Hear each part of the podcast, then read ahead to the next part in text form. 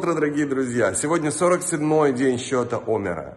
В Торе мы далее читаем о колене Евитов. Когда велось перечисление населения народа Израиля, то считали всех мужчин в возрасте с 20 лет и старше. Всех мужчин, которые могли служить в армии. Левитов же считали прямо с рождения, потому что левиты в армии не служили. Левиты охраняли храм. И их численность говорила о их силе, поэтому их считали уже со дня их рождения.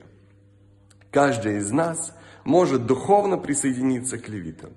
За счет этого мы можем приблизиться к Богу и упрочить нашу связь с Ним. И это можно делать в любом возрасте, в любые времена и в любом окружении, несмотря на то, где мы сейчас находимся. Прекрасного дня, замечательного настроения и успеха во всех делах.